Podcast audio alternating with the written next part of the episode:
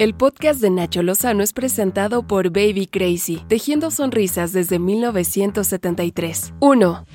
Uy, esta noticia no le va a gustar al zar anti-COVID de México. Y no se va a enojar con los medios de comunicación. Tendría que molestarse con la Organización Mundial de la Salud, que reveló que 190 mil muertes pudieron evitarse en México durante la pandemia en 2020 si el país hubiera tenido una mejor gestión. El estudio, la respuesta de México al COVID-19, afirmó que los fallecimientos no se debieron al virus del SARS-CoV-2, sino a otras enfermedades que no tuvieron atención durante la emergencia sanitaria debido a la reconversión hospitalaria y a la saturación del sistema de salud al privilegiar la atención de los contagiados.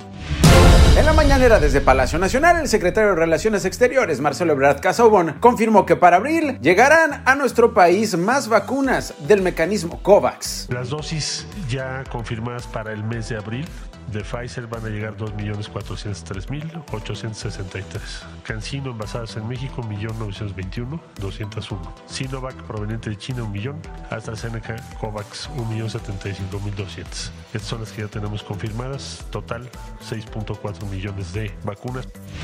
En noviembre podría aprobarse el uso de emergencia de la vacuna mexicana Patria. Mexicano, sí señor. Así lo anunció María Elena Álvarez Bulla, la directora de CONACYT. Si todo sale como esperamos, tendríamos al final de este año una vacuna mexicana ah, que sería puesta a disposición de la COFEPRIS para su aprobación en uso de emergencia.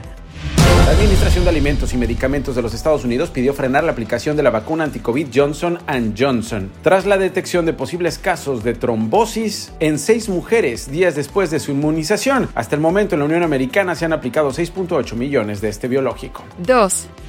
La Fiscalía General de la República informó que 30 elementos de la Secretaría de Marina fueron detenidos por su presunta participación en la desaparición forzada de varias personas en Nuevo León en 2014. De acuerdo con la CEMAR, las actividades ilícitas ocurrieron cuando supuestamente el personal realizaba labores de vigilancia. 3.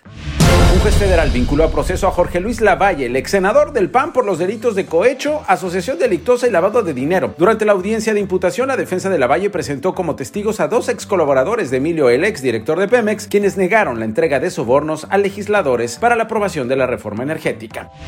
Un tribunal federal negó el amparo al empresario Kamel Nasif contra la orden de aprehensión en su contra por el delito de tortura en agravio de la periodista Lidia Cacho. De acuerdo con la organización Artículo 19, el rey de la mezclilla fue detenido el 12 de octubre del 2020 en Líbano. Sin embargo, fue liberado tras pagar una fianza. También un tribunal de la Ciudad de México le negó un amparo a Karime Macías, la esposa de Javidú, de Javier D., exgobernador de Veracruz, contra la orden de detención provisional con fines de extradición. 4. Félix Salgado Macedonio, el toro, subió el tono a sus críticas contra el INE a unas horas de que se revisen las sanciones impuestas por el instituto. Salgado Macedonio amenazó a Lorenzo Córdoba con difundir sus datos personales. ¿No le gustaría al pueblo de México saber dónde vive Lorenzo Córdoba? ¿Sí les gustaría saber cómo está su casita de lámina negra que cuando llueve se gotea y moja su cuerpo?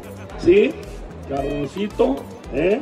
No sabe por qué estamos luchando en Guerrero. Córdoba aseguró que el órgano que dirige no se va a intimidar. 5.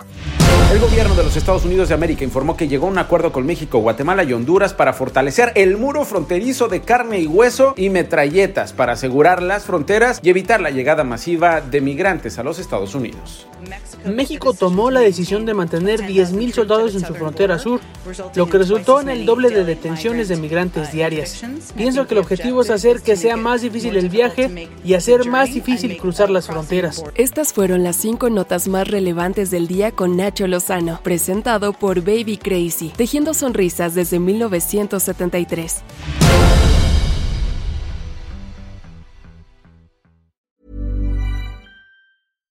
If you're looking for plump lips that last, you need to know about Juvederm lip fillers. With Juvederm Volbella XC and Juvederm Ultra XC, your lip look, whether it's subtle or bold, can last up to one full year with optimal treatment and no additional maintenance. Find a licensed specialist and see if it's right for you at juvederm.com today. That's J U V E D E R M.com. Add fullness to lips in adults over 21 with Juvederm Volbella XC or Juvederm Ultra XC. Do not use if you have severe allergies or a history of severe allergic reactions, or if you're allergic to lidocaine or the proteins used in Juvederm. Tell your doctor if you have a history of scarring or taking medicines that decrease the body's immune response or that can prolong bleeding. Common side effects include injection site redness, swelling, pain, tenderness, firmness, lumps, bumps, bruising, discoloration, or itching. As with all fillers, there's a rare risk of unintentional injection into a blood vessel, which can cause vision abnormalities, blindness, stroke, temporary scabs, or scarring.